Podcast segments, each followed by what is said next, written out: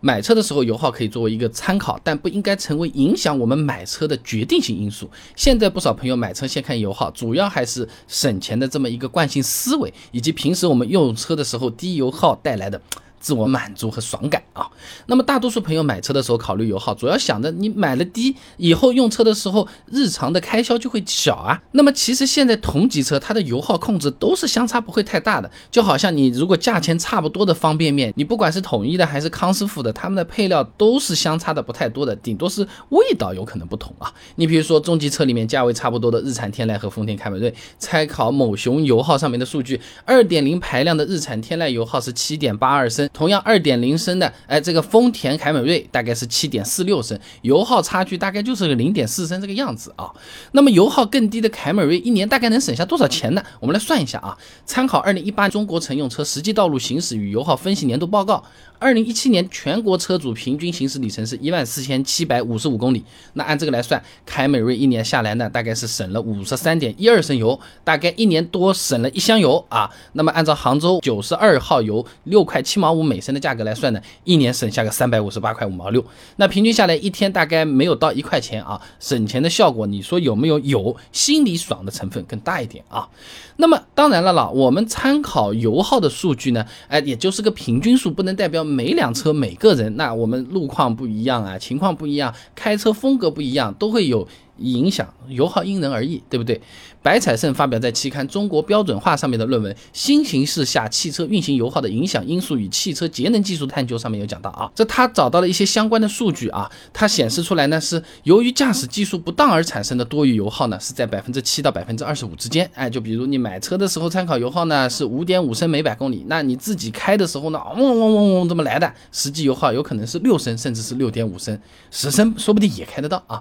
那么另外呢？行车路况对油耗影响也是很大的。舵力军发表在期刊《农机使用与维修》上面的论文，谈影响汽车油耗的因素及节油对策上面，他做了个实验啊，在高速公路上按照正常速度条件这么开，1.8T 奥迪 A 四呢，一箱汽油大概连续行驶850公里左右，在市区开的时候呢，只有450到550公里，那是吧？这个大家都知道，市区高速路况不一样，它就是。油耗不一样嘛？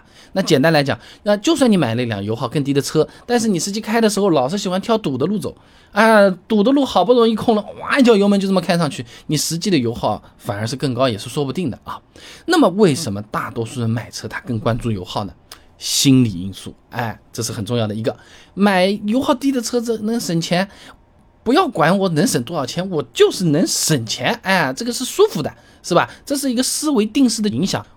广西工学院社会科学部谢孝阳发表在期刊《湖南农机》上面的论文《论思维定势的本质》上面，他说啊，这思维定势是指思维主体受已有的经验、知识、观念、习惯和需要的影响，在考虑问题、解决问题的时候所具有的倾向性和心理准备。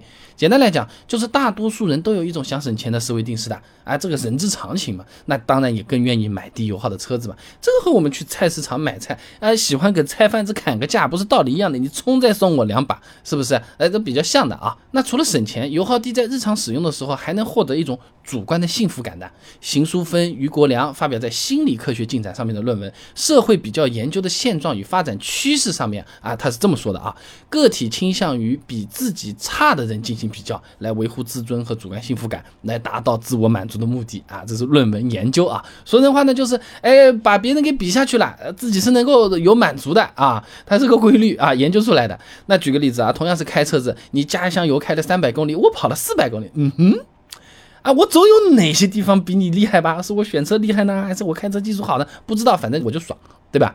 那么这个是心理的了。其实实在上面的话，还有一个线索，就是油耗低，在一定的程度上，其实也代表着这个发动机啊，它是更好一些的。那你技术好一点，那相对来说一般是动力更强。油耗更低，故障率更小嘛，对不对？那我抓住油耗这个事情，也许它的动力也会好一点啊，也许它的稳定性也更不错啊。哎，有这种思路啊。长城汽车股份有限公司技术中心段景辉发表在期刊《内燃机与配件》上面的论文《汽车发动机油耗问题与节能技术研究》上面，他提到过啊，这发动机的油耗呢是出现油耗问题的重要因素。要想降低耗油量，需要对其进行技术的更新和节能技术的应用。哎，你比如说丰田的 VVT-i 啊，本田的 iVTEC 啊，哎，其实都是用来增大功率、降低油耗的技术。一般来说，各种先进的节油技术越多，发动机呢也确实是更厉害。那反过来讲吧，我油耗比你低，哎，也许就是我这个发动机技术比你好啊，它不严谨，甚至不一定有逻辑关系。但是呢，哎，它存在一定的相关性啊。那么总的来说，我们买车关注油耗，主要是因为在大家的思维上面啊，低油耗它是更有优势、更先进的发动机的一种代表。而且呢，我开车的那个时候呢，哎，就是油耗比你低，我心里也特别爽，有个心理因素。这两个加在一起，我们买车啊，关注油耗也是情有可原，而且实实在在的，它有可能还是和钱有一定的关系，虽然是几百。到几千已经了不起了啊！那听到这里，有些朋友就问了：OK，我知道这个油耗的问题哦，我关注一下其实没问题，人之常情，但不要呢把它作为一个买车的决定因素。那么请问决定因素是什么啊？我们是看品牌吗？还是看销量呢？还是看故障率呢？还是看周围的朋友怎么说呢？想知道这些很简单，关注微信公众号“备胎说车”，回复关键词“买车”，你就可以知道了。不光是我们怎么选车，买的时候。怎么防坑？买的时候怎么砍价？买完了之后怎么样顺顺利利的把每个流程做完？八篇干货都给你准备好了，备胎说车等你来玩哦。